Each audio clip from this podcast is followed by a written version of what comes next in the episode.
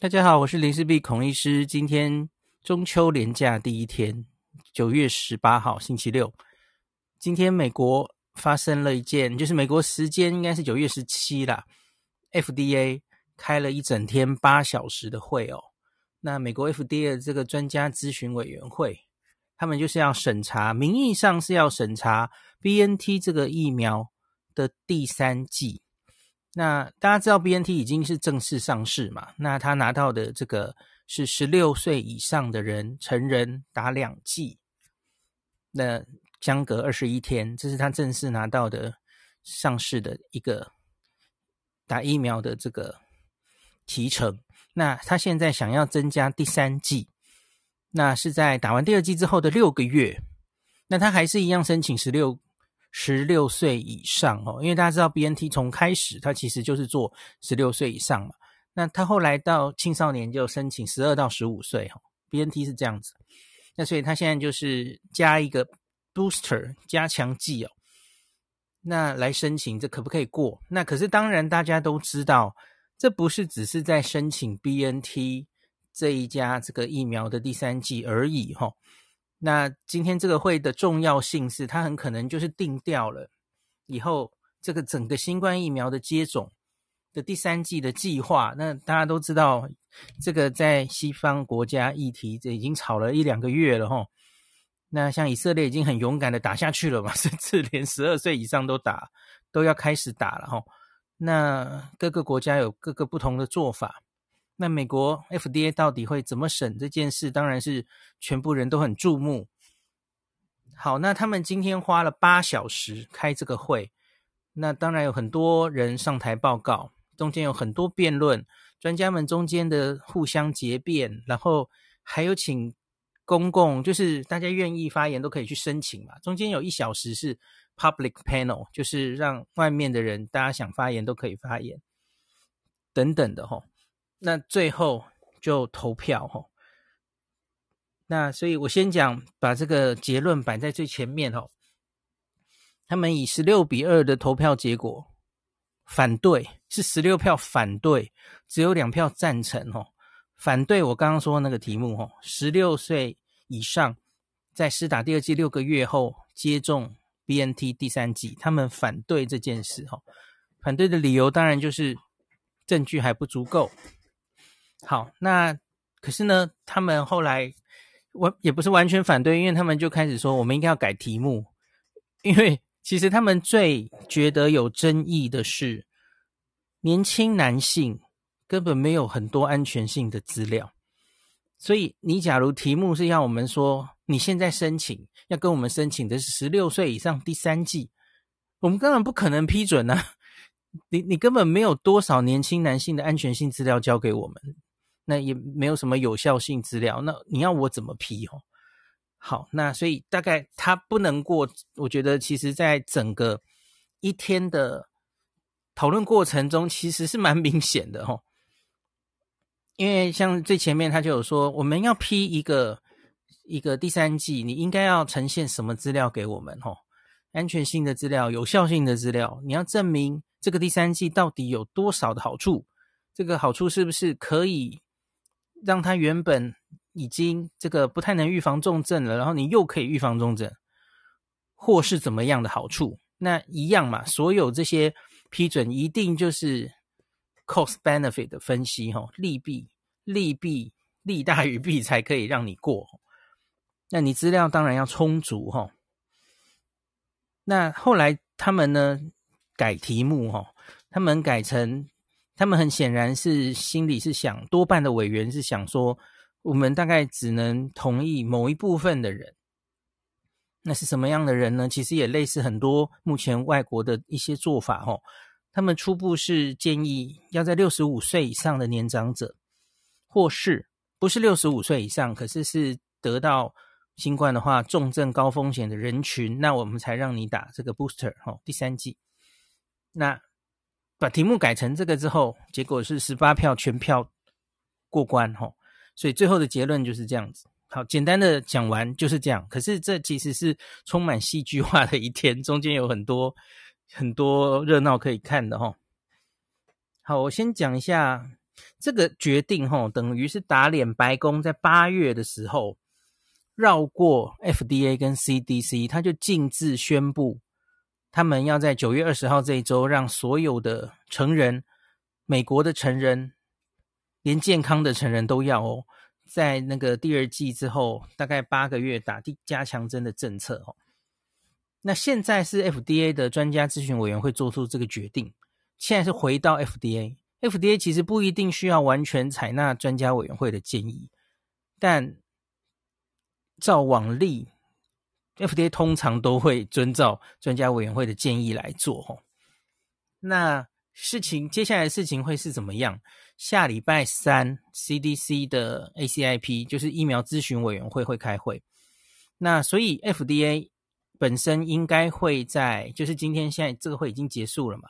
然后到礼拜三之前，他们大概就会照着专家委员会的建议，吼，那他决定这个加强针大概只打在六十五岁以上老人家，如同刚刚讲的，吼，所以 FDA 应该会这样子通过，然后就是回到该 CDC 出场的时候了，吼，那个疫苗咨询委员会要决定下一步，那到底还有什么微调？他们详细真的要施打疫苗政策的时候，会怎么建议打？什么样是高风险的族群？那是要由 CDC 的 ACIP 来决定的吼。那另外，那他们也有说，除了这个重症高风险的人员，年纪这两群人，也应该要考虑医护人员为主的，或是也不只是医护人员，在职业上可能会高风险得到新冠的人。那这些人应该也要加入考虑中吼，所以 FDA 整个结论大概是这样子：以上的这三群人应该要考虑加强针吼。其实我我听起来是非常合情合理的哈。那以下是我的几个解读，这个决定哈，到目前为止会让美国对加强针的建议比英国还保守。大家复习一下 前几天记不记得英国是怎么建议的哦？英国的这个 JCVI，它是建议在接种第二剂六个月后，好，这个六个月或八个月，其实跟那个我之前讲过嘛，因为英国的第二剂是延后施打的，所以其实他们第二季六个月后，那我觉得美国可能可以建议，呃，跟不可能考虑会不太一样哈，因为人家的 BNT 跟你的第二季之后不太一样的时间哈，这可能需要考虑。那美国是五十岁以上哦，他是割五十岁以上。英国对不起，英国是割五十岁以上成人。那当然还有一些其他细项的啦，吼，像长照机构的住民啊，那十六到四十九岁有重症因子的慢性病、免疫缺乏患者的同住者，然后最后是医护人员跟社工人员。所以看起来其实割的年龄不一样，哦，FDA 呃只割六十五岁以上，美。英国割五十岁，其实这样对人口的打击面是不太一样的哦。好，那再来，我我整个听今天的这个整个会议讨论哈，多数的专家其实是同意他们目前看到的资料显示，疫苗的保护力是在下降的。那也同意这个对健康的人。也许是所有人，最终你可能还是需要一个加强针，这一点大家大概没有太大的争论。可是问题是什么时候是最佳的时机？现在资料到底够不够？这才是专家们最争议的问题。吼，他们觉得目前看到资料明明不够，然后时机似乎也没有到。那这个论调其实就很类似我前几天帮大家念的那篇《Lancet》的 Viewpoint。因为写那篇的主要的要角，哈，快要退休的那个 FDA 官员，其实今天也有与会。今天是他最后一次参与重大议案的审查，那所以他他这边当然也有代表一部分非常重要的意见，就是主要就是那一篇的 argument 嘛，哦，他们就说，目前为止，不管哪里的资料看起来，对于重症新冠疫苗对于重症跟死亡的保护力看起来还是足够的。那而且呢，目前呈现在我们目前这些保护力在下降的资料，吼，不是很确认到底是因为时间过去的因素，就是打打过了太久了，还是是因为 Delta 病毒本身的性质而造成现在我们看到的抗体跟保护力的下降。那这一点有什么差别？因为假如是 Delta 本身让这些突破性感染变高的话，你不一定打一剂会有更好的效果嘛。哦，因为它是病毒本身的问题。那另外是，就算打起来，你这个抗体到底可以持续多久？这个现在是没有资料的。那他们会议上有请以色列的人来报资料嘛？哦，以色列那一篇研究其实也打铁趁热，在这一周已经登上了《新英格兰医学杂志》哦。可是那一篇大家最诟病的就是你追踪时间实在太短。你你怎么知道这个暂时冲起来的中和抗体？真的可以持多持久？假如它 然后马上又掉下去了，那这样子打起来到底有没有意义？吼，好，那再来就是安全性的问题了。大家最担心的其实就是我们现在美国啦，吼，知道长期呃不是长期，对不起，知道了打了两剂之后，那哪一些人比较容易得心肌炎？哦，年轻男生嘛，那个其实研究还蛮完完整的，已经有大量的资料了。可是问题是，打三剂呢？打三剂心肌炎的几率会不会变高呢？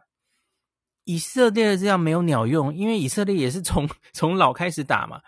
那以色列的资料呈现说，哦，我们现在打了一百万剂，只有一例心肌炎。废话，你那是老人家呀，那你所以没有办法看到心肌炎。你再打到也许大概四十岁、三十岁以下的男生。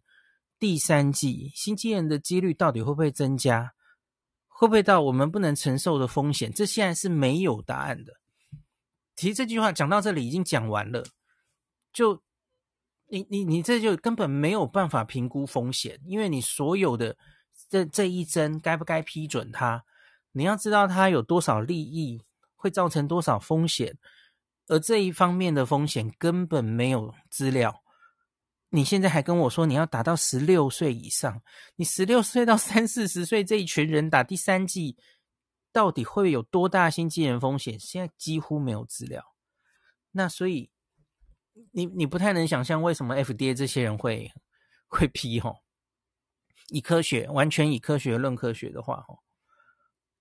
好，那所以呢，哦，再补充一下，辉瑞的人今天当然也有来报告吼。那他们加强针这一次送审，吼，大家知道吗？他只送了吼，Phase One，六十五到八十五岁老人家十二十二个人呢，十二个人的第三剂。这个叶斌讲很久了，叶斌说，因为辉瑞吵着他们可能需要第三季，大概已经吵了两三个月有吧。叶斌就常常说，诶，他们一开始竟然只做了十几个人的资料，就在那边呐喊我们需要第三季。他还真的现在也只有这样的资料诶，六十五到八十五岁十二个人，好，然后呢，他去做了一个 Phase Two Three 哈，十八岁到五十五岁，两百八十九个人的资料，两百八十九诶，两百八十九，我觉得你顶多就是看到哦，免疫生成了哦，我们现在做什么呃混打哦，大概每一组一百人很常见嘛哦，就是这种很小规模的哦。那这其实你也根本看不了什么安全性啊！吼，而且你是做十八岁到五十五岁，你现在要跟我申请十六岁，凭什么？你根本没有做过啊！所以我为什么要给你呢？这从头到尾就莫名其妙啊！你你你是不是应该更有诚意一点哦？好，所以呢，我我最后的小结是这样哦，白宫自己在八月率先宣布了要给美国所有成人打加强剂。那现在不受到 FDA 多数专家委员会成员的支持，那我不知道有多少人去看这个。这个其实就是跟去年底呀、每一个新冠疫苗被审查，每一个重要的副作用被审查的时候呢，我已经跟大家讲过很多次了。美国因为知道新冠疫苗这个议题是有争议的，有人是不相信疫苗的，觉得这个疫苗。做的太快了，嗯，一定安全上把关有什么问题或是什么的吼，美国怀疑论者非常多，所以呢，他们反而是要用完全的透明性、完全的公开透明、公开讨论、充分的讨论来解决这些争议。这一次的第三季也不例外吼，那用科学证据说话，在这个会之前，应该是三四天前，那个审查资料就上网了，一模一样，跟以前每一次都一样，全部都是记名投票的，每一个反对跟赞成的人都侃侃而谈，我为什么赞成，我为什么反对，线上直播，这是我非常乐于看到的科学透明度跟正向的讨论。那。我今天这样写之后啦，哈，我说我期待台湾也这样，然后又有人就说我太天真或干嘛，哦，就说，哎哎，在台湾假如这样，然后大家就会去攻击那个那些专家或怎么样，哦，所以专家都只好隐姓埋名，然后顶多公布会议记录，然后根本不敢写名字什么的，哈。好啦，我只是说一个理想，我可以有理想嘛？我有理想，你可以说我天真，可是我真的觉得完全透明才是。解除所有争议的不二法门，我觉得是可以这样的话，诶，不能做到这样，不是谁的问，不是单独是谁的问题，可能是我们国民素质的问题，是我们的 反对党的问题，或是什么什么媒体的问题，我不知道了哈。可是我真的觉得可以这样做的话，在科学界，因为我是科学人嘛。我希望，我宁愿是这样子。那你假如是大家就闷起来，然后其实有一些资料也没有公开，那就吵不完了啦。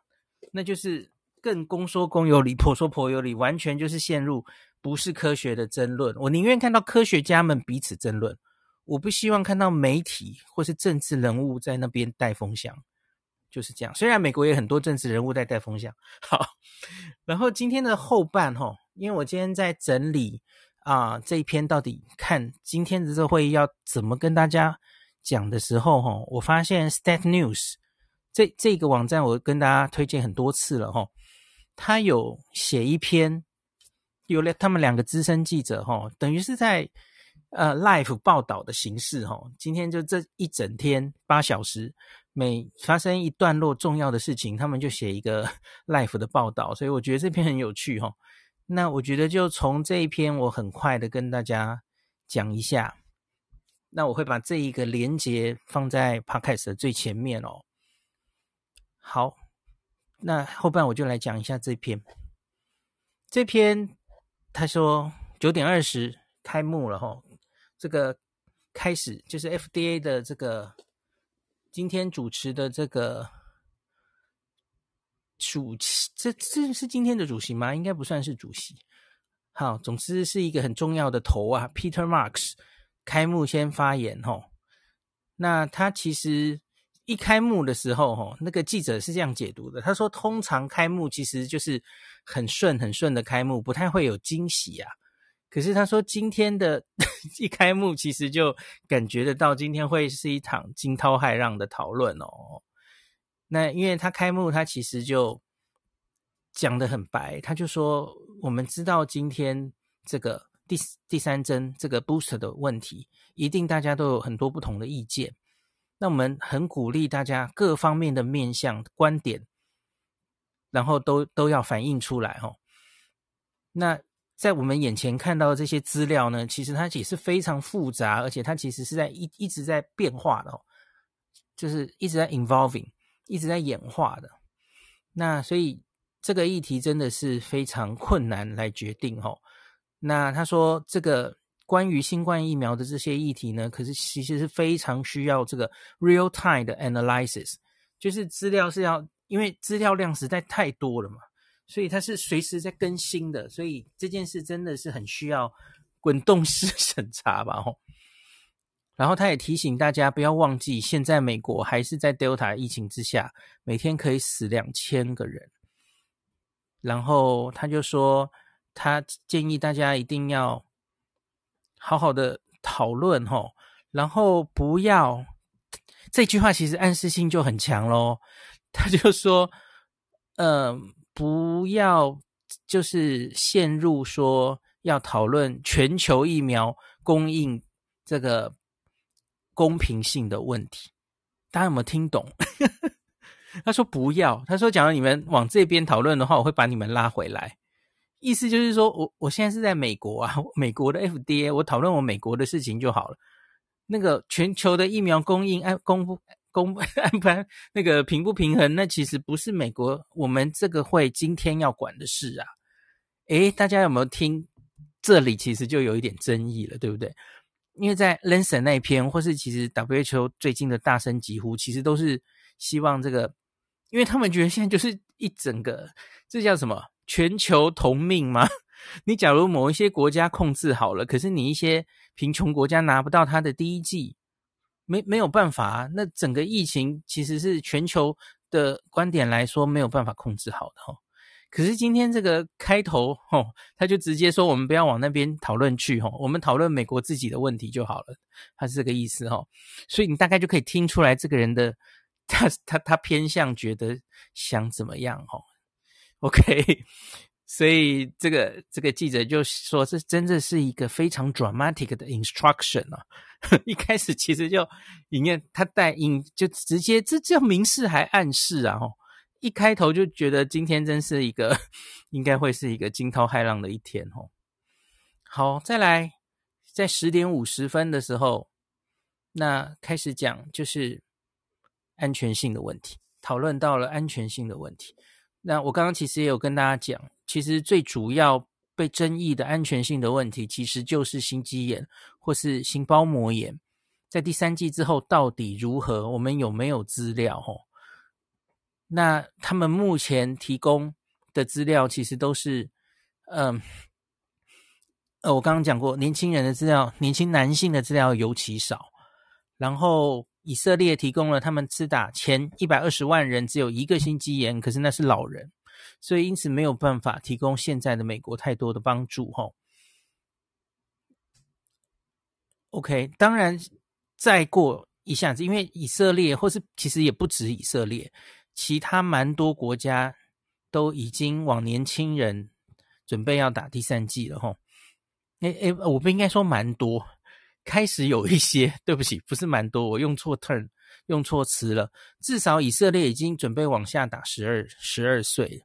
十二岁以上都可以打第三剂，所以再等一下，我相信以色列那边就会有资料了。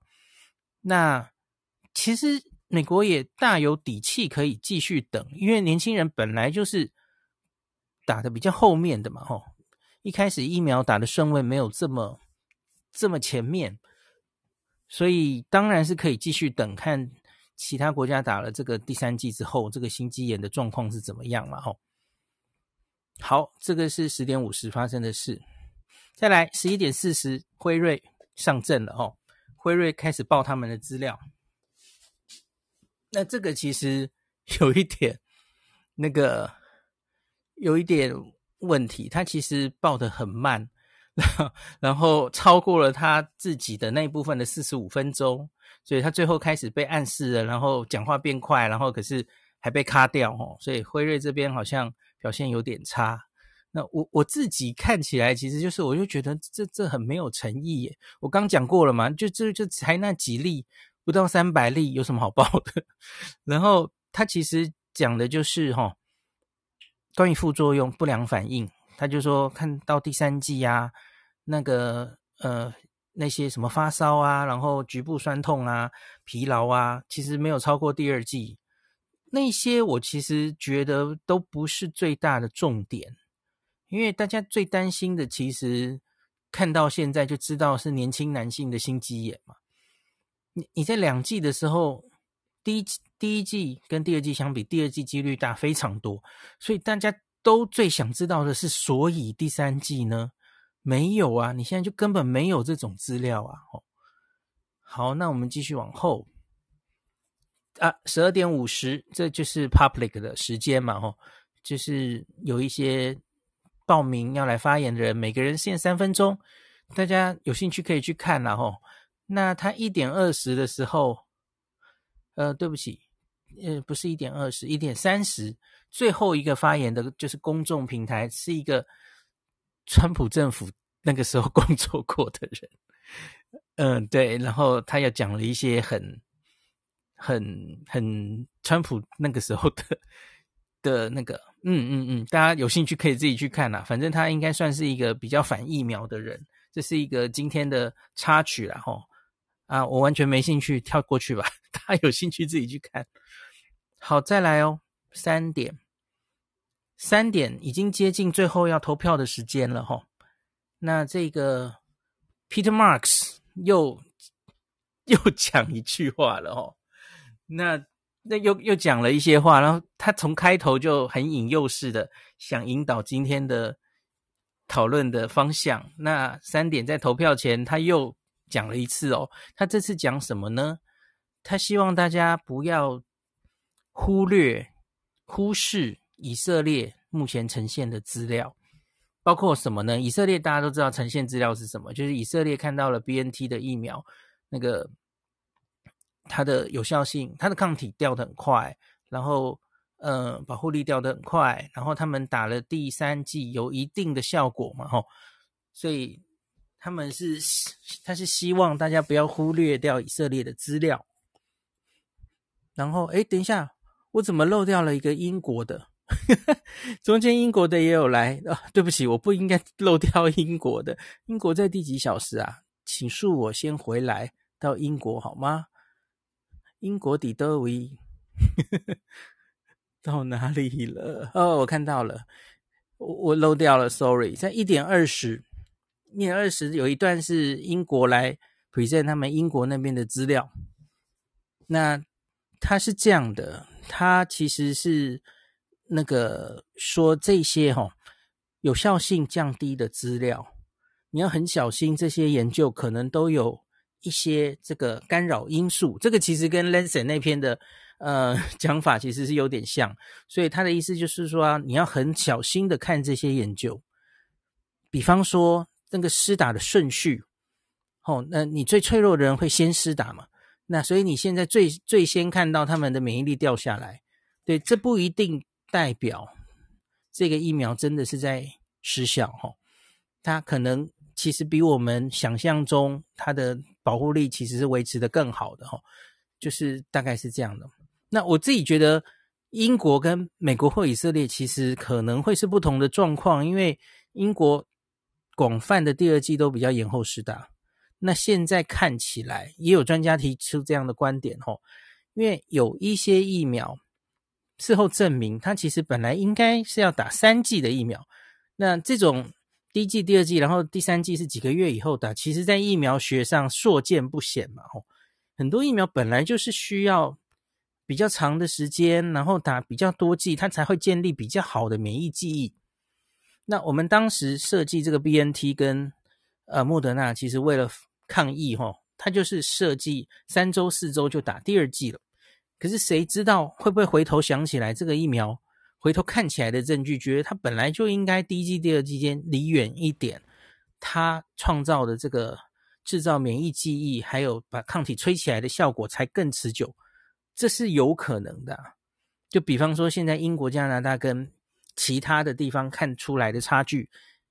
在 BNT 疫苗上，搞不好是因为第一剂、第二剂施打间隔的关系，这是没有人知道的嘛？哈，好，OK，所以英国也有发言。那我们跳回来吧，跳回来到三点快投票之前呐，Peter Marks 就讲一段话，刚刚说不要忽视以色列的经验的这句话哈。然后他是这样说的，他说有越来越多。这个以色列来的证据告诉我们，吼，那我们看到了他们有很多突破性感染，然后有一些，我们虽然都说突破性感染，你看英国我有念过一篇嘛，吼，突破性感染相对是比较没有那么严重的，那可是以色列好像看到了一些连这个重症的保护力好像也有在失去的一些消息。就是一些 hint，一些暗示哦，好像有这个趋向哈。那所以他说，我们不能确定这个是不是也已经在美国发生了哦。然后他说，嗯，我看一下哈。那他也提醒，有很多疫苗本来就是如同我刚刚说的嘛，哦。有很多疫苗本来就是需要在在它的施打过程中间几个月后需要打个第三剂，甚至第几剂，它才会创造比较持久的免疫力。随便讲，我们比方说什么来着？B 肝还有日本脑炎，好像都是这样嘛，吼，很常见啦。那这种小时候打，然后你在小学的时候又要补一剂的这种疫苗，其实常见嘛，对吧？然后呢，他就说，呃，他也提醒大家不要忘记哦，不要忘记疫苗的目的。不是只有预防重症跟住院，哎，大家有没有觉得他立场超超级明显的齁？不是只是预防重症跟住院，你还有其他他可以预防的，希望他能有的效果，包括了预防它传给别人，然后预防它的散播，那其实就是群体免疫的概念嘛，吼。那所以，这其实有点像黄瑽宁医师这几天在跟大家解释，我们希望打在青少年，不独是保护青少年本身，也希望他不要在学校造成群突发，然后散播给别人。好，有这种意思啦，吼。所以就是要考虑疫苗，可能不是只考虑他的意思，就是不是只考虑他的重症保护力还在而已，我们就满足了，齁。假如打第三针可以进到别的好处的话，这也是我们应该要考虑的哦。好，还有不要忘记 long COVID，long COVID。对你，你，你虽然不会重症跟住院，可是你得了，你接下来可能还是会得 long COVID。所以你假如可以预防掉这个病的话，long COVID 应该也会降低哦。好，这个其实也有另外一个观点，因为呃，我们我们之前有看过。研究嘛，哦，打疫苗的人，即使就是突破性感染，他的 long COVID 也是比较低的。那所以，因为应该有 long long COVID，其实是重症，跟疾病的严重度也有关系。当时那个得到比较重症的人，他最后 long COVID 的严重度、长度好像都比较高。所以，因此，你假如疫苗是可以有效预防重症跟住院，它当然 long COVID 几率也会变低，严重度也变低哦。那所以，我这里不是很确定，因为他他这个人发言可能是心里想的是，假如可以完全的得都不要得的话，那当然 long COVID 的几率就是接近于零这样子，最好不要得的意思了哈。好，这是他在投票前尽最后的努力哦。好，那最后来投票了哦，三点半。那委员们第一个投票的问题其实就是那样哦。他说目前呈现的哈有效性跟安全性，从这个他们做这个第三期、第二、第三期临床试验，接近三百人的这个哈，这个临床试验，请问支不支持我们给他哈？这个十六岁以上，在第二剂六个月以后，给他打一个第三剂的加强针呢？然后就是二比十六哦，那个多半的委员都不赞成，觉得资料是不够的哦。好，那后来呢？委员们其实不是想完全否决掉这个加强针的。想法，他们其实只是觉得目前资料不够，而且可能不还不到时时间。那他们也希望能够定出在某一群人可能还是需要的吼，所以因此他们就 take a break，然后讨论了一下，我们要写一个新的问题，然后再重新投票了吼。那大家就彼此讨论一下吼。好，所以最后他们就生成了一个新的问题，四点二十三，就是我们现在看到他们最后的决议了吼。那他们就是说，以目前的资料看起来，哈，那请问对于这个以下两种人，施打所谓的 booster 是不是利大于弊呢？包括了六十五岁以上的，呃，中老年人，六十五岁，另外是有得到呃新冠之后是高风险、重症高风险的人们，哈，在这两种人是不是利大于弊？好。全票通过，就十八票对零票。那另外就是最后大家就说，好像也应该把那个医护人员，然后职业上碰触这个得到新冠是高风险的职业，也应该加进去哈。所以最后他们整个出来的结论大概会有这三种人哈。好，今天一整天的八天八个小时的会议，很简单的 summary 到现在。那最后，这个记者他们说，五点半他们要收工了哦。他们说，所以今天到底发生了什么事啊？好，他就说今天这个 FDA 的会议哦，非常有张力，然后也很戏剧性哦。然后这个，所以这些专家们哦，最后是 reject，就是他们觉得反对哦，不可以这样直接给他第三针的这个使用。然后最后呢，诶，我我最后没有讲，他们现在现在要给这个是还是 EUA EUA 的方式给他的哦。因为他很显然资料还不够嘛，所以因此他不是要给他直接就哦 full approval，你现在的用法就直接可以加上一个，不是，就如同现在在十六岁以下，其实 FDA 也还没有给 BNT 完全，他还是用 EUA 的形式哦，吼，所以第三针也一样，因为你资料根本不够，所以我只能给你 EUA 哦，这个我刚刚漏提了，他们就是改为是给 EUA 的形式。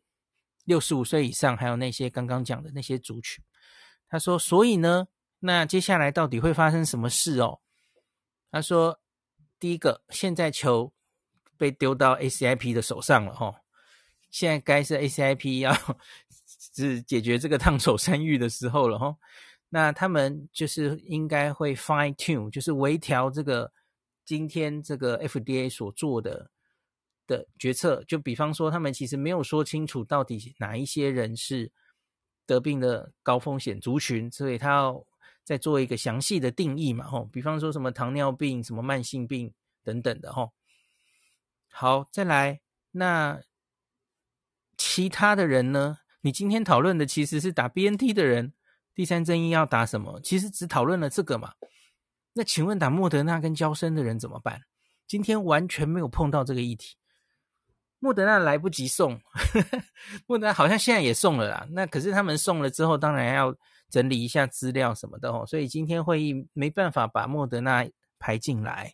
所以呢，很明显的哦，不管下礼拜三这个 CDC ACIP 怎么开会、怎么决定哦，很显然你根本来不及，如同拜登政府决定的哦，就是所有的成年人都可以打到第三剂。要开始打了，不是你连一半的莫德纳那一群人，还有虽然比较少，可是也很重要，好像被放生的江生江省那群人该怎么办？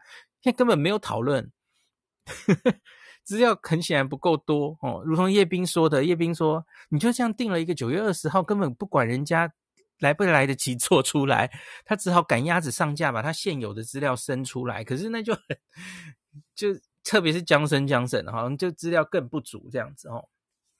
莫德纳，我们还跟大家讲过嘛，他他好好的去做了他的第三剂，还做了不同剂型哦。那个其实搞不好问题审查起来可能比 BNT 还难审，因为他就到底我们要用哪一个剂型来做做第三针的推荐的问题吼。因为莫德纳有真的去做次世代疫苗嘛，吼，然后还有一个 combine 原本的疫苗一比一的吼，那那更复杂。那另外我觉得很有趣的也是吼。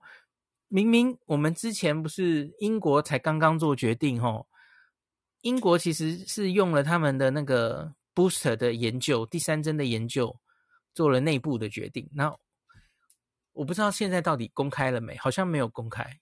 其实英国那边应该已经有蛮多的资料，他们自己做的第三剂，齁，BNT BNT 之后打各种疫苗的资料，他们应该都有了。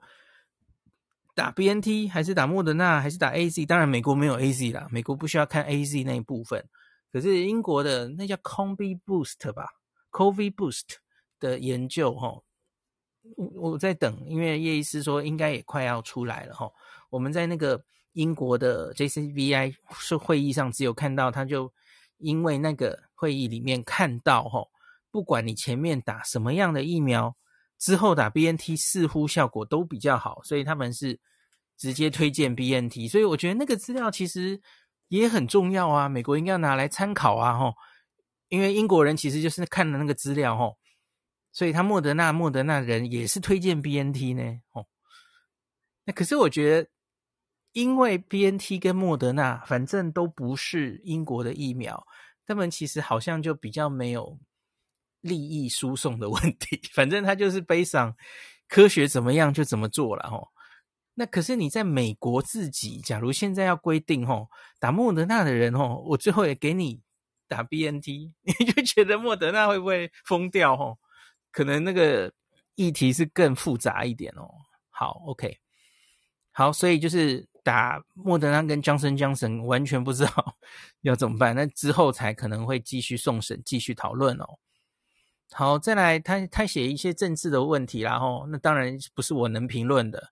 就是他说，白宫在这个 FDA 跟 CDC 之前就公布了他们这个 booster 的政策，那可是现在这个法规单位就直接给你打脸嘛，然后希望只在部分的人实施，那这到底会不会有一些后续政治上的影响？哦，那他引用了一个之前 FDA 官员的话，他就说，这整个过程是可以处理得更好一些的，哦。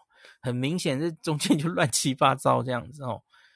好，那最后他就说为，为为对 BNT 这个公司来，这当然是很惨烈的一天了，好辛苦的一天嘛。哦，那个星期五，这个辉瑞股价跌一点三 percent，它的同同伴 BNT 掉了三点六 percent 啊。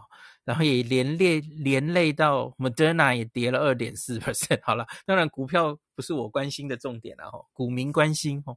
可是就是啊，然后辉瑞自己在那个会议上报告也有点哩哩啦啦呢，哦，真是 tough day。好，OK，好，那大概就这样，今天就跟大家解读到这里。那当然，我觉得这整个会里面其实还有很多精彩的资料可以。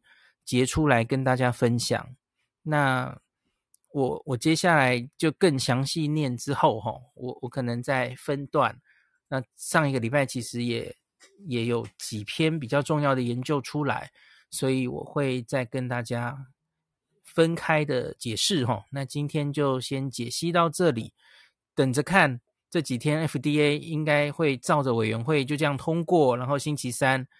CDC 的 ACIP 会开一天半的会，排程已经排出来了哈，星期三排到星期四，哦，那大概才是决战，最后决战的杀戮战场哦。好，那我们就继续看下去。